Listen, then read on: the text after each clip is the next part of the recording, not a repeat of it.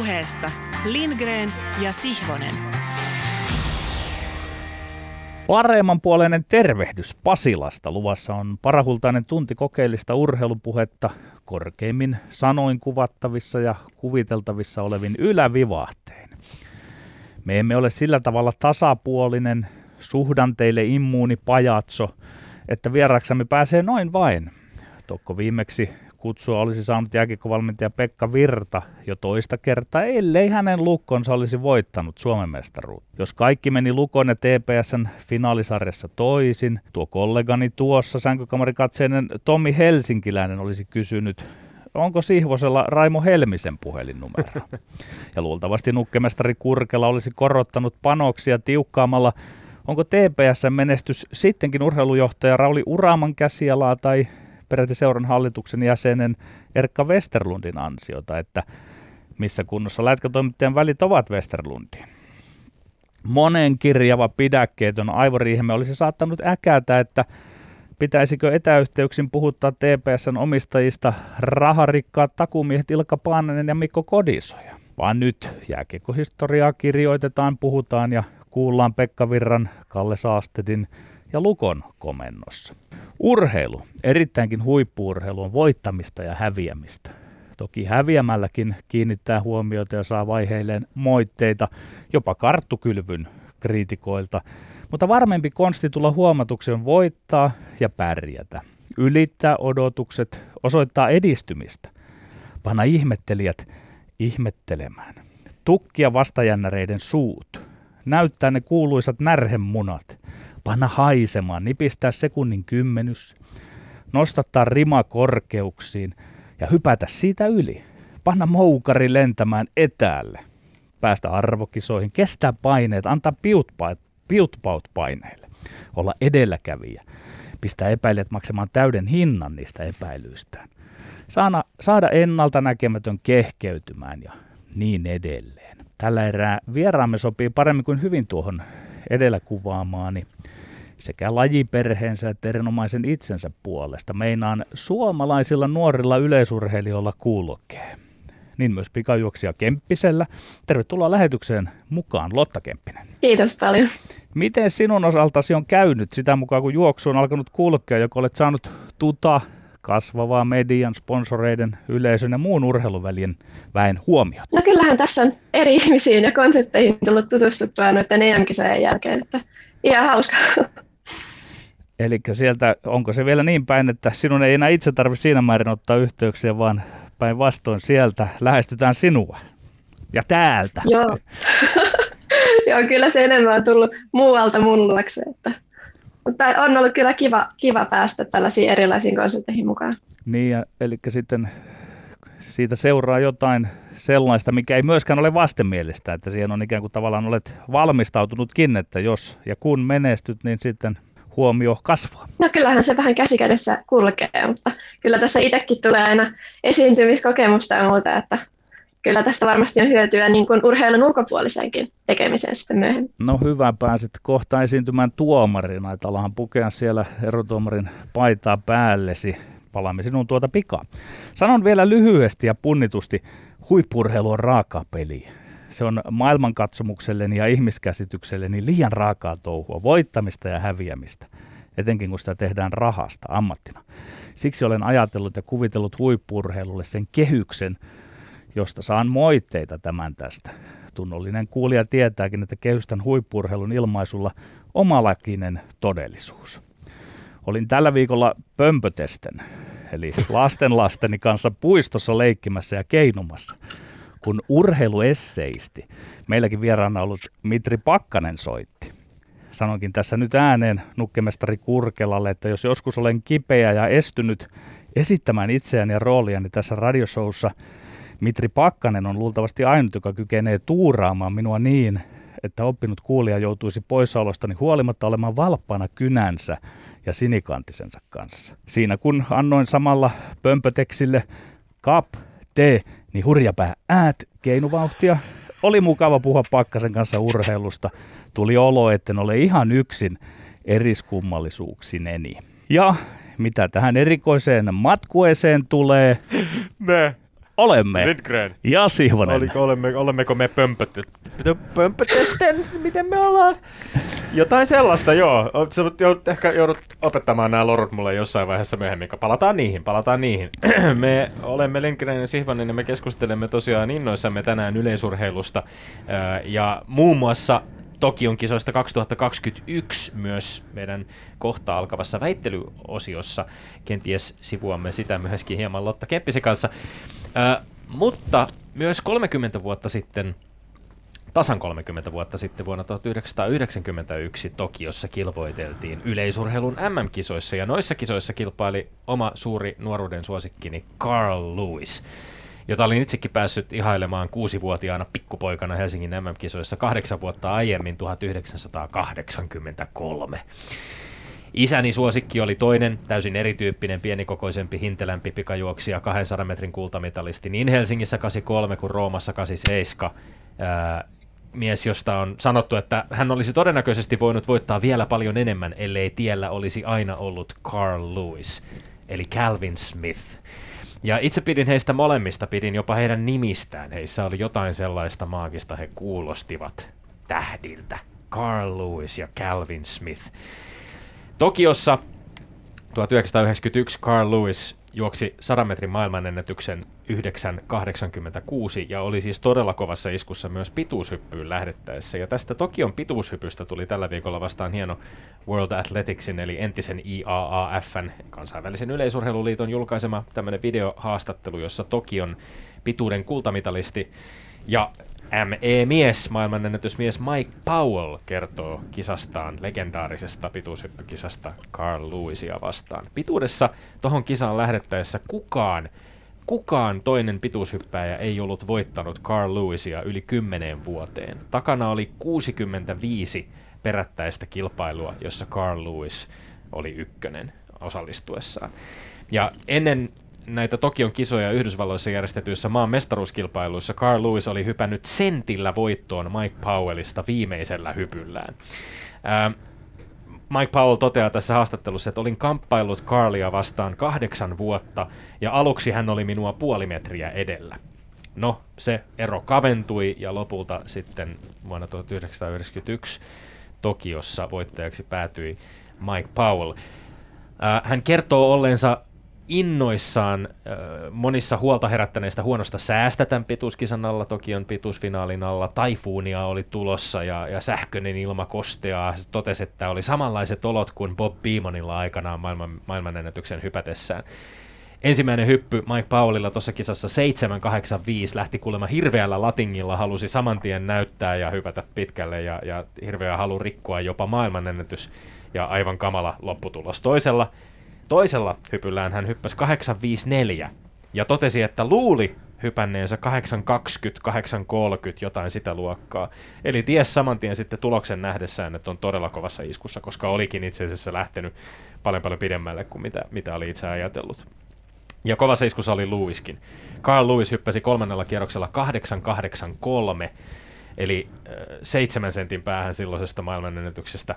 Ja neljännellä äh, kaksi 1,9 metrin myötätuulessa Carl Lewis hyppäsi 891, eli nyt lähenneltiin jo ja 9 metriä, jos ei olisi ollut tuulilukemat taulussa, niin oltaisiin menty jo yli maailmanennätyksen. No Mike Paul kertoo, että kun Carl Lewis oli hypännyt 891, niin hän nyrkkiään puiden ja huutaen That's right, that's right, juoksi siitä kilpakumppanin ohi. Ja, ja Powell totesi siinä semmoiseen Michael Jordan-maiseen tapaan, että hän otti sen henkilökohtaisesti, oli vihanen, oli täynnä adrenaliinia neljännellä rastiruutuun, viidennellä 0,3 metriä sekunnissa tuulta, valtava hyppy, 895, yleisö kohahtaa, pitkä odotus ennen kuin tulos tipahteli numero kerrallaan tauluun. Ja sitten se valtava riemu, jonka tosi tukahdutti se, että sitten piti katsoa vielä kaksi hyppyä Carl Lewisia, Lewisia tässä kilpailussa, ja Carl Lewis pääsi vielä 884 viimeisellä. Mutta siis Paul oli voittanut Lewisin. Ja kilpailun lopussa, kun hän juoksi siinä riemuissaan, nosti py- japanilaisvirkailijan ilmaan ja, ja juoksi ja tuuletti, niin hän itse asiassa tässä haastattelussa toteaa, että minä vihdoin voitin hänet. Eli se tuntuu olevan vielä isompi asia Mike Powellille kuin maailmanennätyksen hyppääminen. Se, että hän oli vuosikymmenen jälkeen vihdoin kukistanut Carl Lewisin, jota vastaan oli lähtenyt sieltä puolen metrin takamatkalta. Tällaista se kilpailuhenkisten ihmisten välillä kilvoittelu voi joskus olla, ja ehkä minäkin siitä jotain tajuan jopa tässä studiossa näitä lämminhenkisiä sanasotia kohta seitsemän vuotta sinun kanssasi käytyäni, Petteri. Jos muistaisin vielä meidän kuusi aiempaa kautta, miten ne on päättynyt. No se olisi ihan kiva, mutta en minä niistä turhia paineita no. Tai olen kai voittanut muutaman kauden ja sinäkin olet kai voittanut muutaman niin. kauden. Jotain epäselvyyksiäkin on ollut. Ehkä joku meidän kuulijoistamme vielä muistaa, mitä kaikkia siellä on tapahtunut.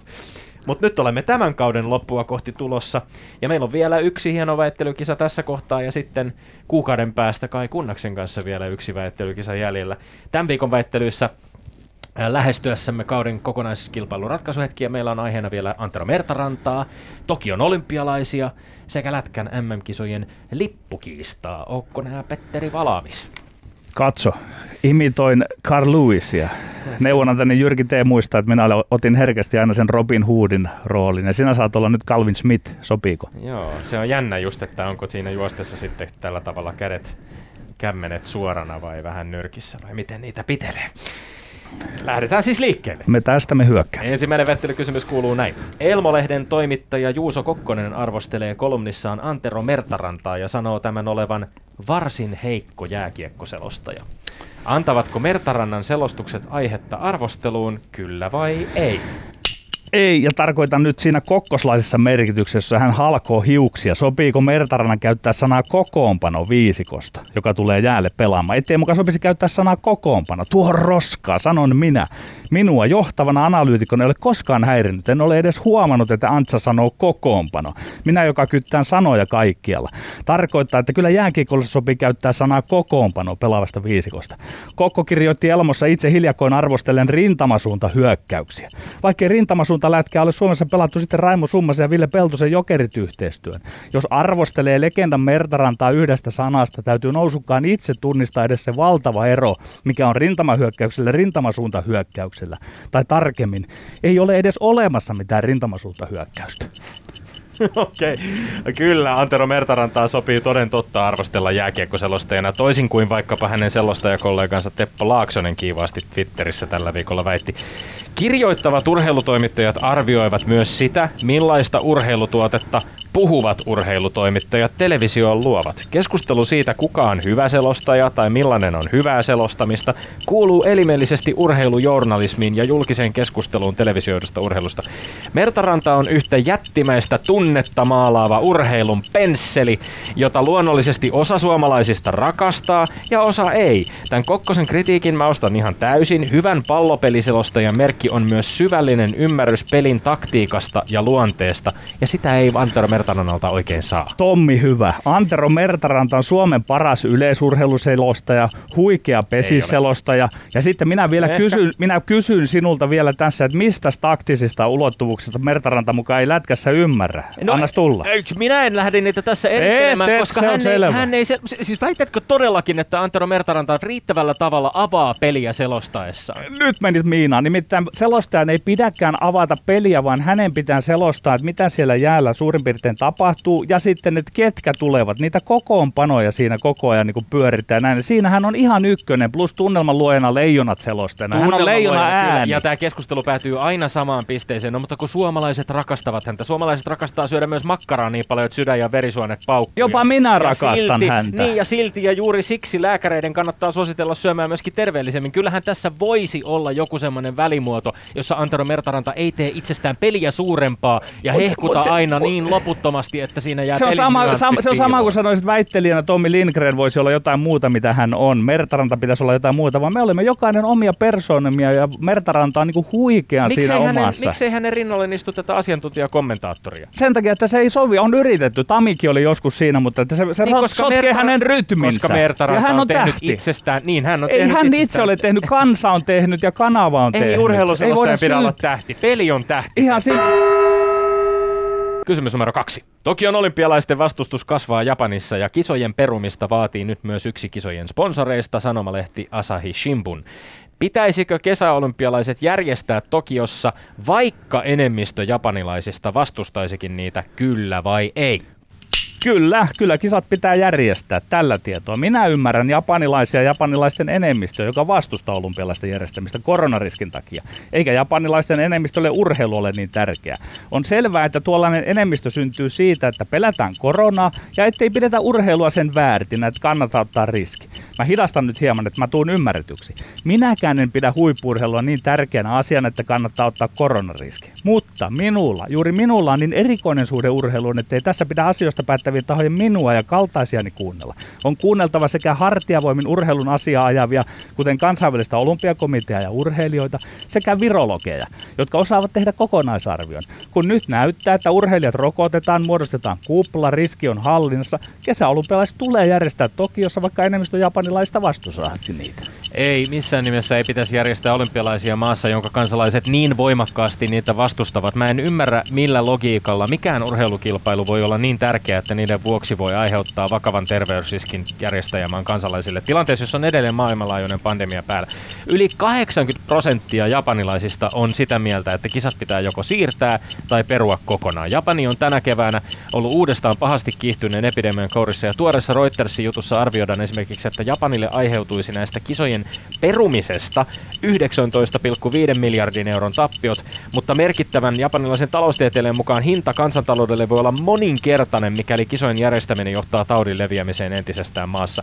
Olympialaisten pitäisi olla tapahtuma, jossa järjestäjämaa, josta järjestäjämaa ja sen kansalaiset riemuitsevat. Tässä tilanteessa se, että KOK tunkee kesällä 2021 Tokioon väkisin vastoin japanilaisten tahtoa tuntuu irvokkaalta. Tämä on vakavahko aihe. Ymmärrätkö mm. Toimi sitä minun kantaan, että voi olla, että nämä japanilaisten massat, se kansa ei ihan ehkä tunne sitä tilannetta, että missä ne olympialaiset, miten ne järjestetään siinä kuplassa. Heillä saattaa olla tässä, niin kuin mikä on se, inhimillistä. Se massa ja esimerkiksi tässä, tässä tota meidän kysymyksessäkin mainittu Asahi Shimbun sanomalehti, media, tietysti asettaa painetta silloin poliittisille päättäjille, joiden päätös viime kädessä on se, järjestetäänkö nämä kisat vai ei. Kansainvälinen olympiakomitea ei voi väkisin sinne tunkea. Ja ei sanot, voi. että kansainvälistä olympiakomitea pitää ensisijaisesti kuunnella tässä. Mä oon vähän eri mieltä. Kyllä si- pitää ensisijaisesti kuunnella si- Japanin siis jos, jos verrataan, että kuunnellaanko japanilaista kansaa, jotka inhimillisesti ottaen ymmärrän, että he ovat epäileväisiä siinä, mutta voi olla, että heillä todellakaan toistanut itse, niin ei ole sitä tietoa siitä, että kun urheilukisat järjestetään viimeisen päälle, niin ne voidaan luultavasti järjestää erittäinkin turvallisesti siinä kuplaolosuhteessa. No mä en ole ihan varma tästä, koska siinä joka tapauksessa matkustaisi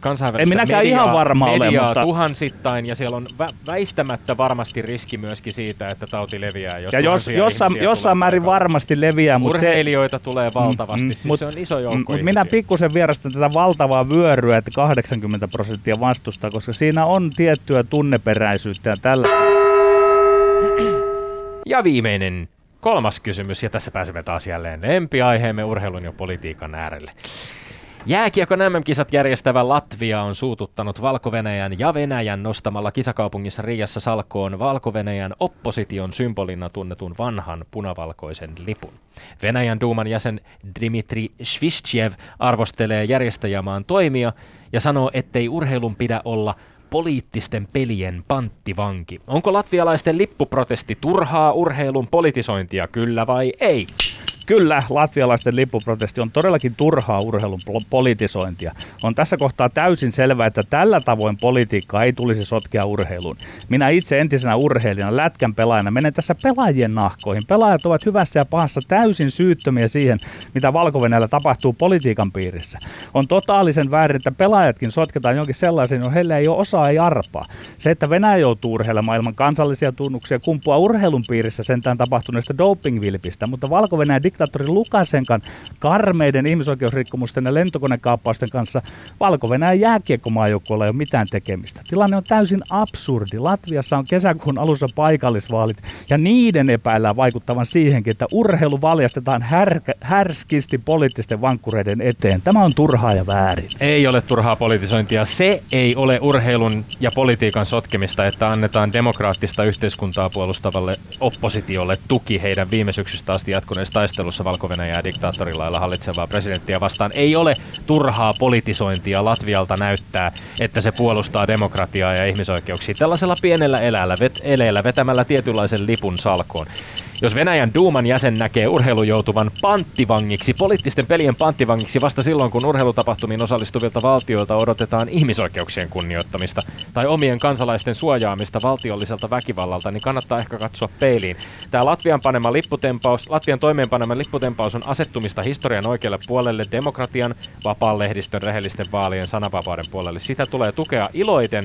Hienoa, että MM-lätkää pelataan maassa, joka puolustaa valkovenäläisten kansalaisoikeuksia. En ymmärrä, kun sanoit, että se ei ole urheilun ja politiikan sotkemista, jos Latvia tekee tällaisia operaatioita ja juuri lätkän MM-kisoja koskien, niin nimenomaan silloinhan siis faktisesti ottaen se politiikka sotketaan tavalla tai toisella nyt tässä siihen urheiluun. Et se, se, on, se onkaan meillä Tommi tässä se lähtökohta, että se meidän pitää myöntää ennen kuin me aletaan jatkaa tätä Lähtökohta väittelyä. on se, että jääkiekko on joutunut valko jo kauan sitten poliittisten pelien panttivangiksi ihan Lukashenkan ja hänen Eli sitten toinenkin puoli saa politisoida sitä. Ja niin kuin, Toinen puoli ja ei tämä- politisoi, vaan toinen puoli vaatii avoimia demokraattisia vaaleja ja kansalaisoikeuksia. Miten, ja Totta kai siitä, politisoi, ja sä siis puhut siitä- politisoihan ne, kun ne, siis, siis tämähän on poliittinen manööveri. Sä puhut siitä, että pelaajat joutuvat kärsimään tällaisesta tapauksesta. Millä, millä tavalla pelaajat joutuvat kärsimään? Miten sä esimerkiksi tiedät, että ei valko joukkueessa pelaa lukuisia Hei, pelaajia, jotka hei, ovat sitä mieltä, hei. että tämä on aivan oikea teko? Ky- venäläiset urheilijat muun muassa ovat todistaneet, että se merkitsee aika paljon, että siinä niin kuin sorkitaan sitä kansallistunnetta, minkä puolesta ollaan, ollaan oman Juurihan- maan puolesta juurihan sä- pelaamassa, ollaan pelaamassa lipun juuri sanoit, puolesta että ja näin. Venäjän kohdalla näiden kansallisten symbolien riisuminen on tapahtunut se, ihan perustellusti. Se, se, on, se on tapahtunut perustellusti, mutta silti urheilijat kokevat, se, että se on epäoikeudenmukaista. Ja voi vain kuvitella, että valko pelaajat, että he, heidän niin kuin sillä lipulla Voiko aletaan kuvitella? pelata siellä. Voiko Voin kuvitella? kuvitella. Sinä, sinulla ei ole empatiaa Minskin, tähän. Dynamo Minskin kannattajat viime syksynä. Olepa hyvä, Lotta Kemppinen, haluamassasi järjestyksessä, jännitystä ehkä säilyttäen. Ja joka tapauksessa jompikumpi täytyisi tänään setviä meistä voittajaksi. Tasapeliä me emme hyväksy. Muutoin sinulla on vapaat kädet. Ole hyvä. Ää, Voitaisiin aloittaa tuosta tästä viimeisimmästä aiheesta, kun se on tässä No niin. viimeisimpänä mielessä. Ää, mun mielestä tämä tämä viimeinen erä meni Tommille, ää, koska oli tosi monipuoliset perustelut ja hyvin pystyi tuossa väittelyn aikana niin kuin vielä vahvistaa sitä omaa kantaansa. Että tota, se oli ehdottomasti kääntö sille puolelle. Hyvä. Yksi nolla Tommille. Ehkä tekee mieli kysyä ihan ohimennen Lotta Kemppiseltä, että kun, kun sinä itse kilpailit ö, Turunin halli, halli EM-kisoissa ja otit mitalin ja pääsit sinne palkintokorokkeelle seuraamaan myöskin oman kansallisen symbolin Suomen lipun nousemista salkoon, niin minkälainen merkitys sillä, sillä lipulla, sillä kansallissymbolilla sinulle siinä hetkessä oli? Siis onhan, onhan sillä tosi iso merkitys. Ja ehkä vielä eniten korostaa se, kun on itse pienenä kattonut urheilua ja sitten kun sinne nousee suomalainen palkintopallille ja Suomen lippu näkyy, niin siinä tavallaan elää itse mukana siinä suorituksessa ja huomasi just jälkikäteen, että just oli moni suomalainen elänyt siinä munkin suorituksessa mukana. Että se niin nostaa sitä arvoa tavallaan, että siinä pystyy jakamaan se hetken monen ihmisen kanssa. Entäs onko sinulla käynyt näiden venäläisten urheilijoiden suhteen mitä mielessä siinä mielessä, että koetko jonkunlaista sympatiaa heitä kohtaan, että heiltä on tavallaan ne tunnukset riistetty? Vai onko jopa semmoinen fiilis, että, että sitä niin kuin itsekin ajattelee, että no ehkä ne kaikki nyt käyttävät jotain aineita. Että mi- mikä on suhtautumisen ollut venäläinen? No siis totta kai mun mielestä on kurjaa, että ei päästä edustamaan omaa maataan. Ää, toki varmasti on myös siellä päin selvä, että tavallaan, että nämä on nyt nämä pelisäännöt ja näillä mennään ja toivotaan, että tilanne paranee ja pääsee taas omaa maata edustamaan. Hyvä, mahtava. Mennäänkö sen jälkeen sitten ykköseen vai kakkoseen? Ää, mennään kakkoseen. Eli lähdetään näihin Tokion, Tokion olympialaisiin. Niin tota, mun mielestä tämä oli tosi kiva väittely kuunnella. Mun mielestä molemmilla oli tosi, tosi hyviä pointteja puolesta ja vastaan. Ää, mä ehkä lopulta kallistun kyllä kuitenkin Petterin puolelle tässä. Eli tosiaan oli aika vakuuttava tämä kuitenkin, että jos on olympiakomitea ja virologit ja muut tekemässä sitä päätöstä, niin sitten ehkä on, pitää luottaa näihin asiantuntija-arvioihin, niin musta se oli ehkä se painavin kriteeri tässä, Hyvä, yksi yksi. tässä väittelyssä. Minkälaisissa tunnelmissa siinä suhteessa itse esimerkiksi menit sinne hallikisoihin, että onko siinä sellainen vähän jotenkin niin kuin aavemainen olo, että miten täällä siinä suhteessa käy vai, vai oletteko te nuoret urheilijat siitä huolesta irti? Sanotaan, että siellä oli aika vakuuttavat nämä just terveys edellä järjestelyt, että kuitenkin kaikki testattiin sinne mennessä ja ennen reissua ja oli vielä sitten siellä paikan päälläkin, jossa oli pitempää testit ja muutenkin siellä oltiin aika erillään hotellissa sitten suomalaisten kanssa, että tavallaan ei ehkä itsellä ollut sellainen fiilis, että pitäisi olla oman terveyden puolesta mitenkään huolissaan, että keskityttiin siihen, mitä mentiin tekemään, eli kisaamiseen ja annettiin sitä asiantuntijoihin ja muiden huolehtiin noista terveysjärjestelyistä ja muista. Sun valmentajas Mervi Brandenburg ei kuitenkaan päässyt esimerkiksi Toruniin lähtemään juuri sen takia, että oli sairastunut koronaan, eikö näin? Eli, eli, eli tämä siis tavallaan varmaan jonkinlaisen lisästressitekijän kuitenkin tämä pandemian keskellä urheileminen, harjoitteleminen on, on varmaan teille urheilijoille myöskin aiheuttanut. No joo, olihan se, kun ei päässyt mitään valmistelutreenejä tehtyä tekemään Mervin kanssa, että videovalmennusta. Siellä tein esimerkiksi Anni Siirtolan kanssa lähtötreeniä ja Anni otti siinä aitaa samalla ja sitten otettiin video Merville ja sitten Merviltä tuli kommentit, että mitä kannattaa vielä lähtöön viilata, niin olihan se vähän erilaista. Eli luovia keinoja, kuten, kuten monilla muillakin aloilla on, on jouduttu, jouduttu käyttämään. No niin, mutta nyt väännämme sitten itsemme vielä tähän, tähän ykkösväittelykysymykseen, jossa siis keskustelun aiheena oli Antero Mertarantaan kohdistuva kritiikki. Äh, tämä oli kaikista vaikein, vaikein päätettävä, koska tämä oli ehkä eniten sellainen äh, tunnepohjainen väittely, kun mietitään, että onko joku hyvä selostaja vai ei, ei hyvä selostaja. Molemmilla oli mun mielestä aika pitkälti, ei ehkä kovin monipuolinen tämä perustelupohja, mutta tota, oli tosi vahva tavallaan niin puolusti sitä omaa kantaa, oli tosi kiva kuunnella. Ää, mä ehkä lopulta tässä kallistun kuitenkin Petterin puolelle. Ai, ai, ai. No, no, no, no, no. Ja, ja, ja tärkein, tärkein peruste oli tosiaan tämä ää, niin kuin tunnelman luoja ja fiilis, fiilis tässä, jos se on mun mielestä aika oleellinen osa tätä selostajankin hommaa, niin sitä kautta sitten Petterille. Mitä tuomareihin niin. tulee, niin on vain yksi, jos. Lotta Kemppinen. Yes! Nimittäin, jos, Tommi. Jos Lotta, jos Lotta nyt ihmettelee tässä, me emme aivan joka viikko tuulettele tähän tapaan yksittäisten väittelykilpailujen voittoja, mutta tämä tarkoittaa kauden kokonaistilanteessa sitä, että Petteri Sihvonen siirtyy tavoittamattomaan 22-19 johtoon mikä tarkoittaa sitä, että väittelykauden 2021 mestaruus on ratkennut juuri tässä studiossa. Lämpimät onnittelut Petteri siitä. Kiitos paljon ja sitten minä haluan palata taas vastavuorosti siihen, että kautta aikojen tilanne taitaa kuitenkin olla sinulle 4-3 kausittain. Että... Voi olla, voi olla, niin. voi olla. Ehkä että meillä... Tämä oli tarpeellinen sikäli minulle. Erittäin tarpeellinen varmastikin. Hyvä. Ja kiitos hyvistä ja myöskin kriittisistä arvioista väittelijöiden suoritusten suhteen Lotta Kemppinen äärimmäisen asiantuntevaa toimintaa. Kiitos, kiitos. Lindgren ja Sihvonen.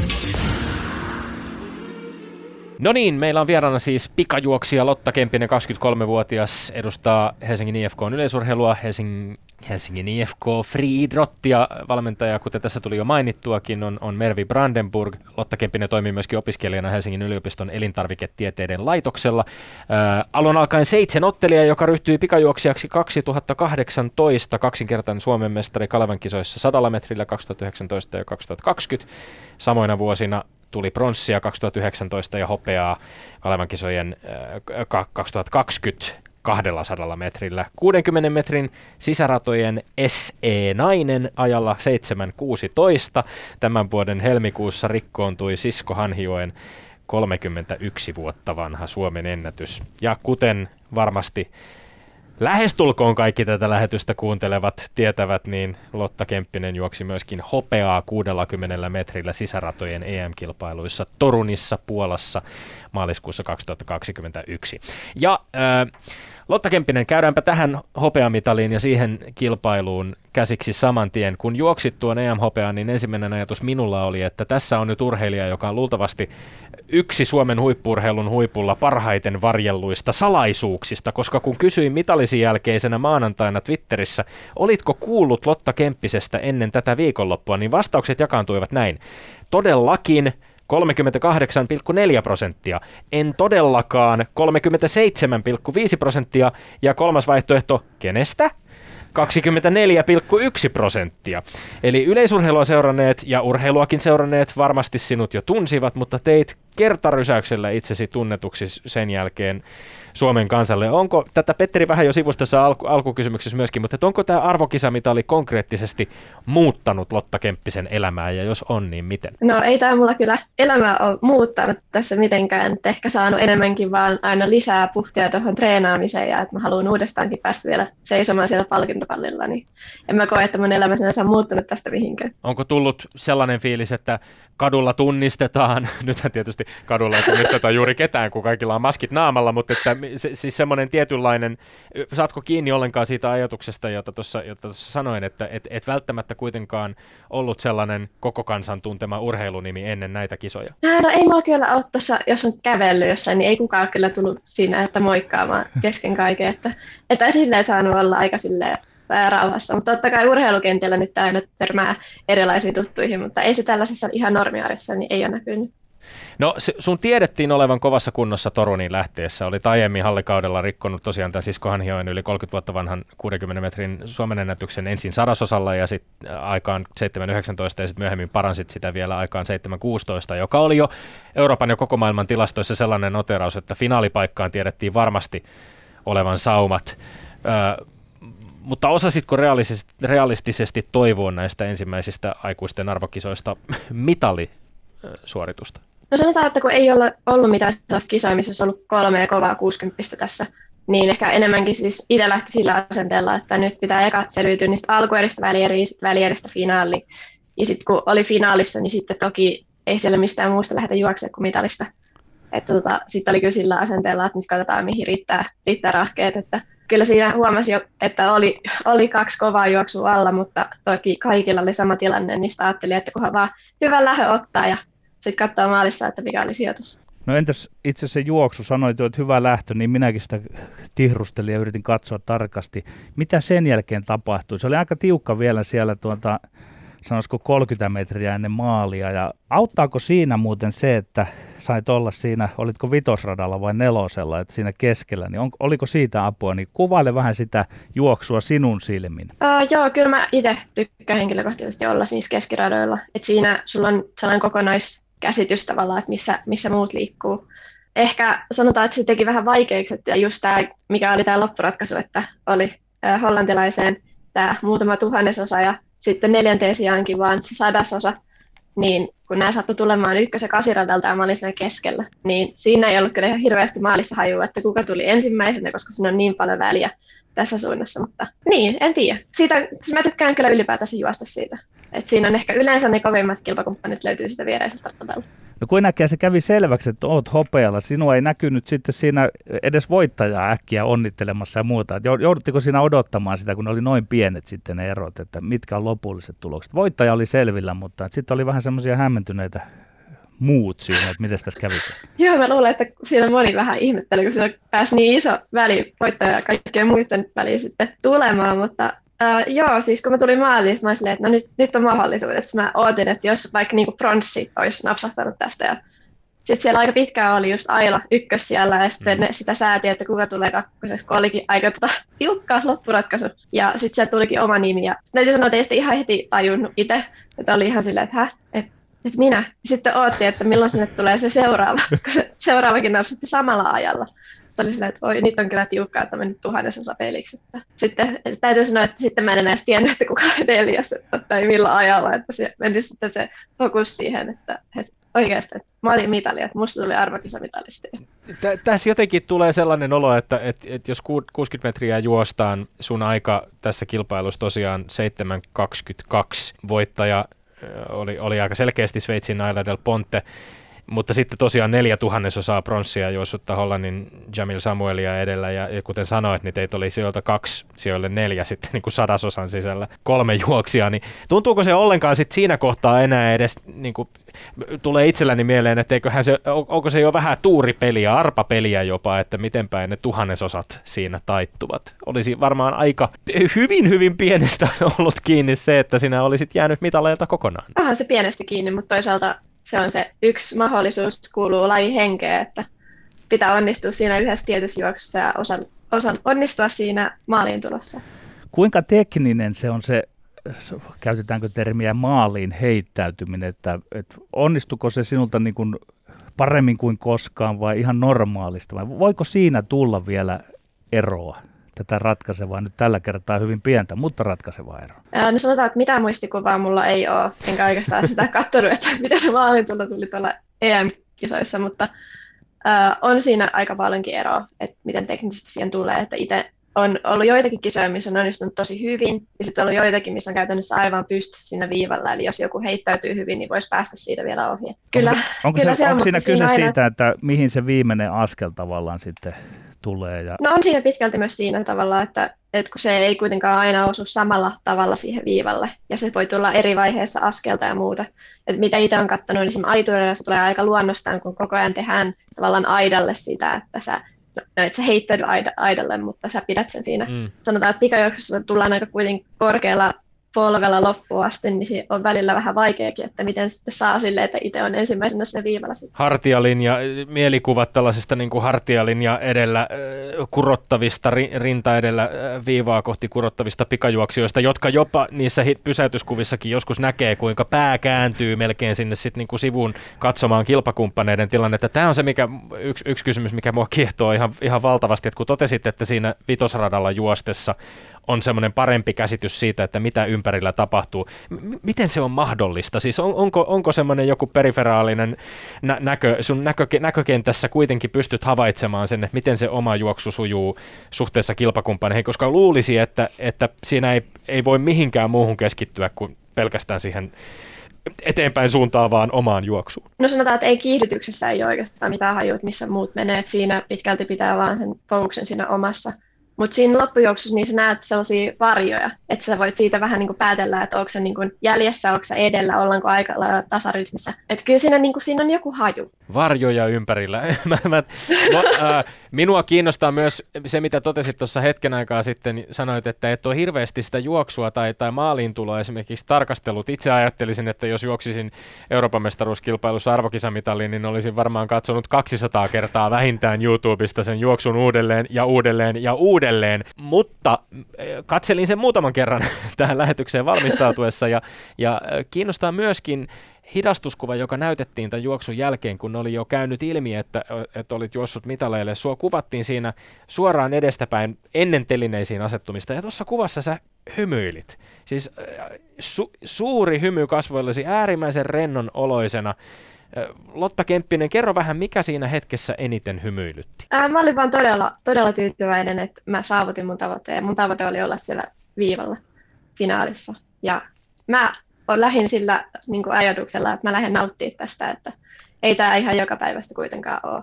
En mä tiedä, kyllä se sitten siirtyi siihen suoritukseenkin, että sai sellaisen sopivan hyvällä fiiliksellä rennon suorituksen ja onnistui oikeassa, oikeassa kohtaa, että kyllä sitä kautta sitten. Mennään historiaan. Siis sinä olit seitsemän ottelijana vuoteen 2018 asti. Miten erittelet sitä, että mitä hyötyjä mahdollisesti, mitä haittoja siitä on ollut sinulle nyt pikajuoksijana sitten, että aika pitkään olit seitsemän. Joo, kyllä me, meillä tavallaan pitkä tällainen otteluryhmä oli, että tehtiin monipuolisesti kaikkia, kaikkia lajeja. Ää, mentiin toki nopeus edellä, eli kuitenkin se itse ottelussa 6, sanotaan 6-7 laista ohjautuu nopeuteen, niin pidettiin sinne tosi vahvasti yllä, että kyllähän mä siinä ottelun ohessa vedin myös 100 ja 200 esimerkiksi kilpailuissa ja muuta. Mun mielestä se oli tosi hyvä, koska tuli monipuolisesti erilaisia tekemisiä siinä lajien, lajien kautta ja tuli vahvistettu kroppa ehkä vähän eri tavalla kuin jos olisi niin kuin pienestä pitäen pelkästään yhteen lajiin sitten keskittynyt. Ää, en ehkä näe siinä mitään sinänsä haittaa, että itsellä ehkä enemmänkin haittana oli, että kun ei oikein pysynyt kasassa, että kesä aina välillä katkesi siinä sitten yllättäen, mutta No entä sitten päätös, miten se kypsy siihen, että seitsemän ottelijasta ihan lopullisesti pikajuoksijaksi? No, me tavallaan kulminoitu siihen yhteen pituustreeniin, että oltiin Mervin kanssa Eltsussa ja hypättiin pituutta ja se ei kyllä synny yhtään, että oli vähän turhautunut fiilis siinä ja sitten kun oli ollut loukkaantumisia alla, ei ollut pystynyt lajia harjoittelemaan, tekniikat oli vähän sinne sun tänne. Sitten tuli vähän sellainen fiilis, että kannattaako sitä nyt lähteä enää ottelemaan. Ja sitten keskusteltiin siitä itse asiassa Mervin kanssa, Mervikin oli pitkälti ollut samoilla, samoilla linjoilla. Ja sitten ajateltiin, että mitä jos kokeiltaisiin, että otettaisiin toi pikajuoksulajiksi, että se on kyllä sujunut. Mä olin itse ennen sitä vastaan, kun mä ajattelin, että se on niin kuin hirveän tylsää treenata vain yhtä lajia. Että mä tykkään, että tulee vähän haastetta eri puolelta, mutta ei ole kyllä ollut. Että sitten kun on päässyt tavallaan siihen yhteen lajin sisälle, niin sit siitäkin on löytynyt ihan uusia puolia. Niin. Niin totesit, että seitsemänottelijana kilpaile- tai harjoitteleminen, kilpaileminen vahvisti kroppaa monella tavalla, mutta siis oot, oot kärsinyt myöskin useista loukkaantumisista ja ja vo- voisiko tästä jotenkin nyt sitten johtaa tai, tai tehdä sen päätelmän, että, että tämä harjoittelu seitsemänottelua varten oli myöskin jollain tavalla ehkä rankempaa tai kuormittavampaa, tai että se oli myöskin syy siihen, että, että loukkaantumisia tuli? No tota on tosi vaikea sanoa, että olihan siinä myös se, että sä tavallaan lapsesta aikuiseksi, eli treeni muutenkin muuttuu siinä samalla, että ei ehkä noin suoraviivaisesti pysty, pysty ottaa kantaa, mutta myös, myös sit tuli tavallaan sellaisia heikkouksia sitä löydettyä sitä kautta, ja sitä on niitä pystynyt vahvistamaan tässä nykyisessä treenissä. Ja seitsemänottelussa, kun on monta lajia, niin treenimäärät pitää toki sitten vastata sitä, että ehkä mulle siis rytmillisesti sopii pikajuoksuharjoittelu, kun saa sopivasti lepoa, että saa sitten myös tehot. No onko se ollut lapsuudesta asti yleisurheilupainotteista se sinun urheiluharrastus vai onko siellä ollut merkittäviä, mainittavia muita lajeja mukana? Ää, no mä oon teinavoimistellut uh, monta vuotta, seitsemän vuotta varmaan, neljävuotiaasta 11-vuotiaaksi, niin sieltä tuli aika hyvä sellainen kehonhallinnan pohja sitten tuohon yleisurheiluun, mutta kyllä yleisurheilu vei sitten voiton. Eli tosi monipuolista. Otapas Tommi kiinni nyt sitten vähän urheilun ulkopuoleltakin tässä kohtaa, koska nyt, nyt puhutaan ne todella, niin kuin on, on voimistelua, on yleisurheilua. Niin, on ilmeisesti vuosikym- yli vuosikymmenen pianonsoittotaustaa myöskin, eikö niin? Joo, on tuolla klassisen puolella ja sitten muutama vuosi vapaata säästöstäkin tullut kokeiltu. No, no tässä tulee nopeasti mieleen, että onko, onko sinulla Lotta Kemppinen nuoren elämäsi aikana ollut vapaa-aikaa lainkaan?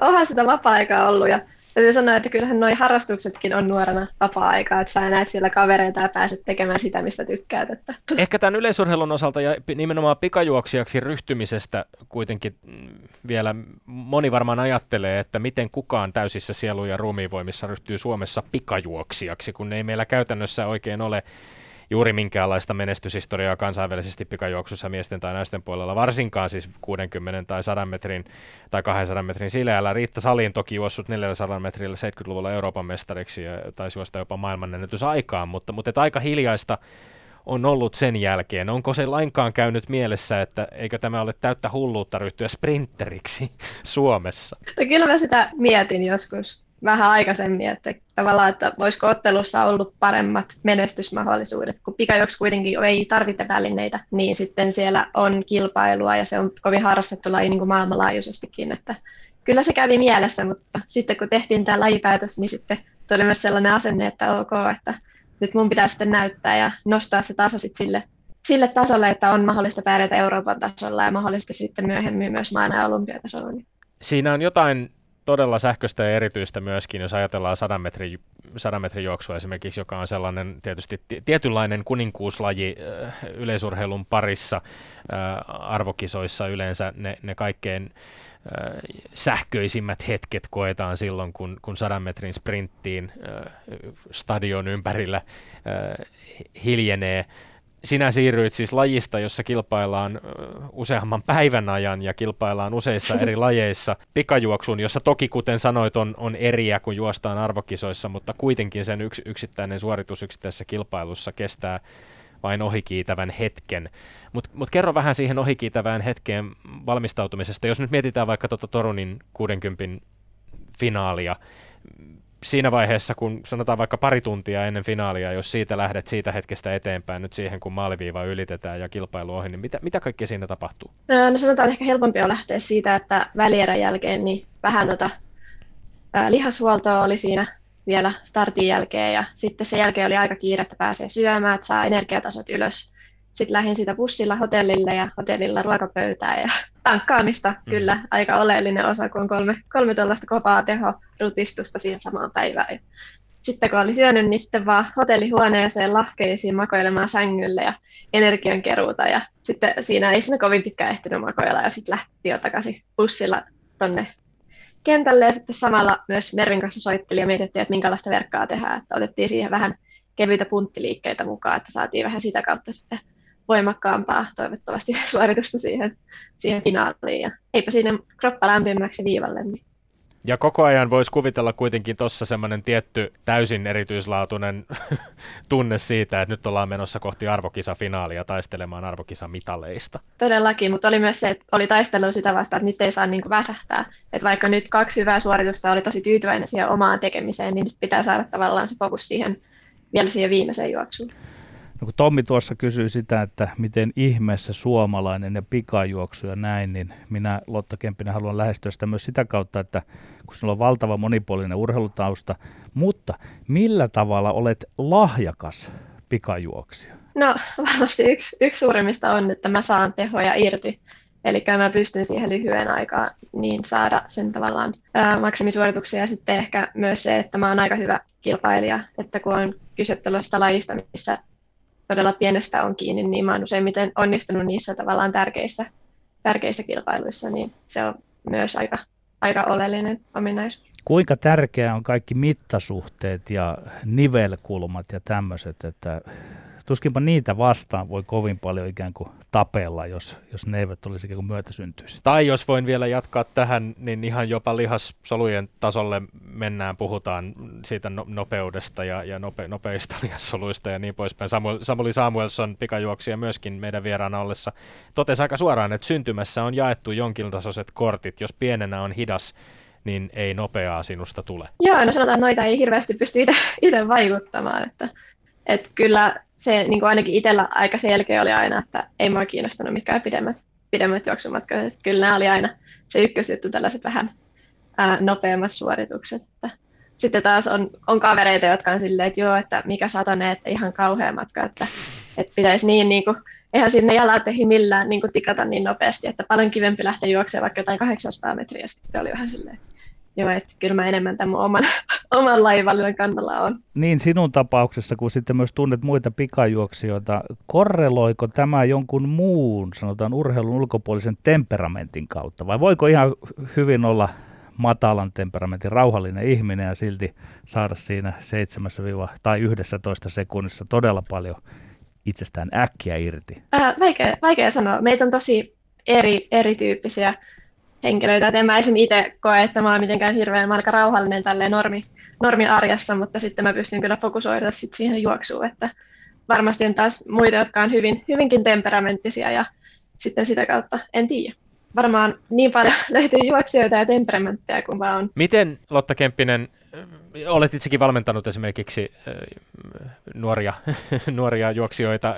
Jos nyt maallikko kysyisi sinulta, että miten juostaan mahdollisimman nopeasti, niin mitä vastaisit? No siis pitää saada hyvät tota, tota asetukset, että siitä on helppo lähteä kiihdyttämään, että saa sen sopivan kulmaan lähtemään sen juoksun. Ja sitten ehkä niin kun, mikä ideana, niin mahdollisimman nopeasti aina tuo jalkaa vaan ylös sieltä maasta ja sitä kautta kun tulee sitten saksaus, eli jalat vaihtaa toisin päin, niin sitä voi tehostaa käsien käytöllä, että eiköhän sillä niin pitkälti liikkeelle pääse. Mä, mä tässä haen ehkä nyt, nyt voidaan lähteä pikkasen siihen, että, että miten, mitä, minkälaisia kehityskohteita on ollut sun juoksussa esimerkiksi, edelleen viittaan tuohon Samuli Samuelssonin vierailuun, meillä hän totesi, että, että niin kuin nopeasti voi juosta, tai monella tapaa voi juosta lujaa, mutta kuitenkin sitten niitä peruselementtejä siinä on, ja, ja tota, esimerkiksi Helsingin Sanomissa, kun on puhuttu tästä sinun juoksussa tapahtuneesta kehityksestä, niin valmentajasi Mervi Brandenburg totesi, että, että teknisesti Lotan juoksu on jalkaa eteen vietäessä ollut suppeaa, ja sitä on parannettu, samoin telineistä lähtöä ja yläkropan toimintaa. Telineistä lähtöä, yläkropan toimintaa, se, se on ehkä helppo hahmottaa, mutta itse en oikein ymmärtänyt, että mitä tarkoittaa se, että juoksu on jalkaa eteen vietäessä ollut suppeaa. Osaatko suomentaa tätä meille? No siis periaatteessahan niin kuin, mistä tulee tämä on, että mahdollisimman nopea kontakti pitää olla maasta, ja sun pitää sillä lyhyellä kontaktilla tuottaa mahdollisimman pitkä askel, että sillähän tavallaan sä viet sitä juoksua eteenpäin, niin mulla on yleensä ollut aika hyvä frekvenssi, mutta se ei ole kuitenkaan lennähtänyt, niin eli sitä kautta kun saadaan vähän askelta laajemmaksi, polvea ylemmäksi, mullakin oli vähän sitä ongelmaa, että polvia eli alas ja sitä kautta jäi sitten suppeaksi askel, niin, niin sieltä, sieltä mä luulen, että Mervi on tässä, tässä viitannut siihen. Eli ymmärränkö nyt oikein, jos mä sitä tulkitsen vähän semmoisena, että kun, kun ajatellaan pikajuoksijoita ja siis sitä askelfrekvenssiä ja kontaktia maahan, niin sit puhut, joskus puhutaan niinku tikkaamisesta, että se on niinku tavallaan, että askel olisi semmoista tikkaavaa, mutta lennokasta. Joo, sanotaan, sanotaan että se oli aika hyvä. No mainitsit, että äh, tämän huippujuoksusi verryttelyssä otettiin vähän punttiakin ja näin, mutta että mitä osuutta näyttelee, että minkälaista on oheisharjoittelussa ja mi- miten se to- tukee sitten, miten sitä kautta, millä konsteilla haetaan sinulle juoksunopeutta? Niin, no mulla on varsinaisesti ollut ehkä pari, pari nopeustreeniä viikossa. Et toinen on yleensä keskittynyt enemmän vähän tähän niin lähtötekniikan harjoittelemiseen ja toinen sitten enemmän, että ollaan vedetty vaikka jotain 60-metrisiä tai 60-100 metriä jotain, jotain vetoja.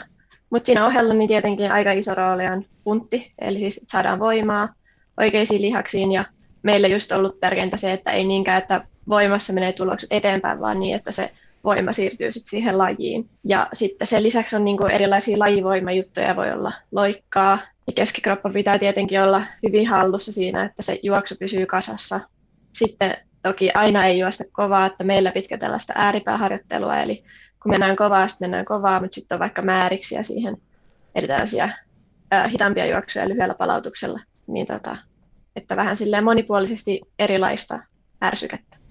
Sinun ja valmentajasi Mervi Brandenburgin urheilija-valmentajasuhde on jatkunut jo 11 vuotta. Öö, avaa vähän sitä, millaista on tehdä yhteistyötä noin pitkään. Tulee mieleen yhdistetyn päävalmentaja Petter Kukkonen, joka on todennut esimerkiksi täälläkin käydessään, että, että tota, vaikkapa Ilkka Herolaa hän on, hän on valmentanut sieltä pienestä räkänokasta lähtien näihin päiviin aikuiseksi huippuurheilijaksi ja myöskin arvokisa mitalistiksi, mutta, mutta varmaan siinä on ollut aika monenlaisia vaiheita myöskin teidän valmennussuhteessa, jossa nyt sitten viimeisen kahden, kolmen vuoden aikana on, on, olette vielä saaneet ihan uudenlaista mieletöntä kehitystä aikaa? Joo, no aina sen, kun oli 11-vuotias, oli itsekin aika tällainen pieni junnu vielä ja tehtiin monipuolisesti kaikenlaista ja aina Merviltä kinuttiin kaikenlaista, että saataisiin jotain pelailuja kanssa tehdä tässä vaikka loppuverkaksi treeneissä, kaikki polttaa kaikkia. Ja sitten tässä sitten on kasvanut aikuiseksi nyt, että, että onhan se muuttunut toki se suhde, mutta myös mun mielestä ollut aika etu, koska molemmat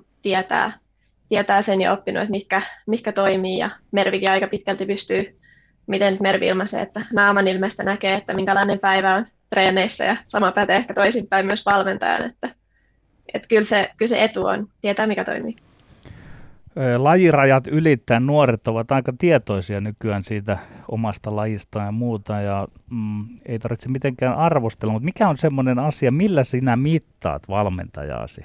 Onko hän hänestä viemään sinua ihan maailman huipulle? No nyt jo voidaan nähdä, että on, mutta et, et minkä tyylisiä asioita siinä tulee ikään kuin tarkkailtua? Uskotaan, että valmentajasi kuuntelee tätä lähetystä sitten. No siis, mikä nyt on aika tärkeää, että pitää luottaa sen valmentajan ohjelmiin, eli Eli kun jos sä oot koko ajan tavallaan epäilet, että onko tämä nyt niin kuin hyvä, hyvä veto, niin kyllä se aika vaikeaksi menee, jos sä et yhtään luota siihen tekemiseen. Ja mitä itse pitää tosi tärkeänä on, että se on monipuolista. Että, että jos koko ajan olisi monta vuotta samat ohjelmat, niin en ainakaan itse olisi hirveän innoissaan siitä, että mä tykkään, että vaihtelee ja otetaan myös tilanne huomioon, että, että minkälainen rytmitys toimii. Ja jos on ollut vaikka joskus kovempi opiskeluviikko, niin sitten on mahdollista ehkä keventää treenejä, mutta toki enemmän mennään treenit edellä ja koitetaan, että saadaan muut lumitettua siihen treeniä oheen. Oletteko te niin sanotusti tieteellinen kaksikko? Testaatteko paljon vai mennäänkö enemmän semmoisella niin kuin jollain sormituntumalla? No en mä varsinaisesti sanoisi, että me ihan tieteellinenkään kaksikko ollaan, mutta meillä on tietyt, että Mervi on tosi se on, sillä on aina hyvä näppituntuma siitä, että missä kunnossa ollaan. että meillä on tietyt sit sellaiset ää, vetoharjoitukset, ää, tuntemukset. Sitten katsotaan myös, että miten, miten vaikka joku tekniikka menee eteenpäin, miten lähdössä saa niin kuin paljon niin kuin tehokkaammat ne kaksi, kaksi ekaa askelta. Että meillä on tietyt, tietyt testit, mutta ei, ei mitenkään niin kuin joka viikkoisesti testata vaikka ää, nopeutta mitenkään tavalla, mutta sitten otetaan toki vetoajat ylös ja sitten nähdään myös esimääriksistä, että, että miten pystyy ja joka viikko joista pikkasen kovempaa saman, saman harjoituksen ja silti, että se pysyy siellä riittävän kevyenä. Että en tiedä, varmaan vähän vaihtelee aina. No tässä on heti edessä äh, kesäkuun alussa Paavo Nurmi Games äh, Turussa, äh, merkittävä suomalainen yleisurheilutapahtumakilpailu, jolle olet myöskin, myöskin lähdössä. Helina Marjamaan 100 metrin Suomen ennätys 11.13 on juostu Lahdessa heinäkuussa 1983 samana vuonna, kun minä kävin niitä yleisurheilun MM-kisoja katsomassa. Se ei ole läheskään vanhin voimassa oleva Suomen ennätys, niitä riittää sieltä 70-luvun puoleltakin, mutta vanha silti heinäkuussa tulee 38 vuotta täyteen jos tulee.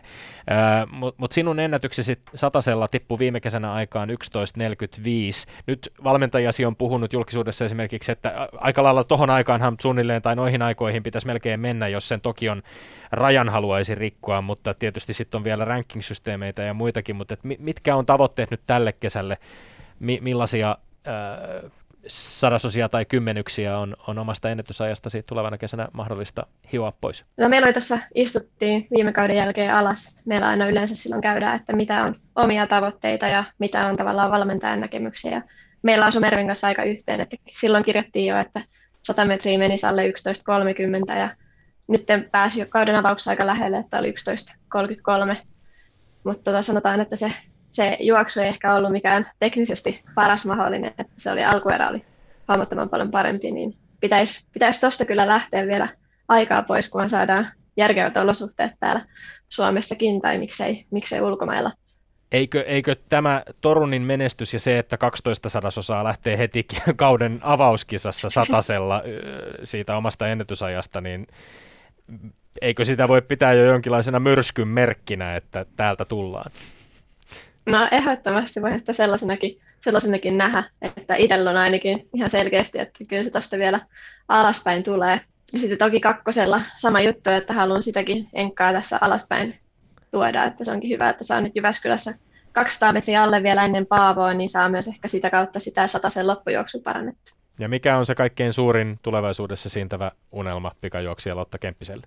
No, tämä on tavallaan ehkä enemmän tälleen no en tiedä lähitulevaisuudessa, mutta mä haluaisin myös ton toistaa Euroopan mestaruusmitalin ulkoradoilla. Eli jos olisi mahdollista satasella päästä kanssa sinne palkintopallille, niin se olisi aika iso unelma. Mahtavaa. Lämmin kiitos vierailusta ohjelmassa Lotta Kemppinen ja kaikkea hyvää tulevaa kauteen. Kiitos paljon. Sitten Tommi Lindgrenin maineikkaat urheiluterveiset. Perparim Hetemai 300 ottelua 3-0-0 Serie Aassa, Italian Serie Aassa. Jos minulta kysyttäisiin, olisi kyllä ihan mahtava nähdä Perpan palaavan vielä kerran miesten jalkapallon naamajoukkueeseen, mutta minulta ei kysytä. Ja Hetemai lienee minua fiksumpi kaveri, kun ei enää takanaan sulkemaansa ovea kolkuttele, mutta joka tapauksessa Tanti Auguri Grande Perpa, me olemme Lindgrenin Sihvonen. Pysykähän tyylikkäänä, pysykää terveinä ja kuullaan vielä kerran juhannusaattona perjantaina 25. päivä kesäkuuta siihen asti. Moi moi. Kansi kiinni ja kuulemiin. Ylepuheessa Lindgren ja Sihvonen.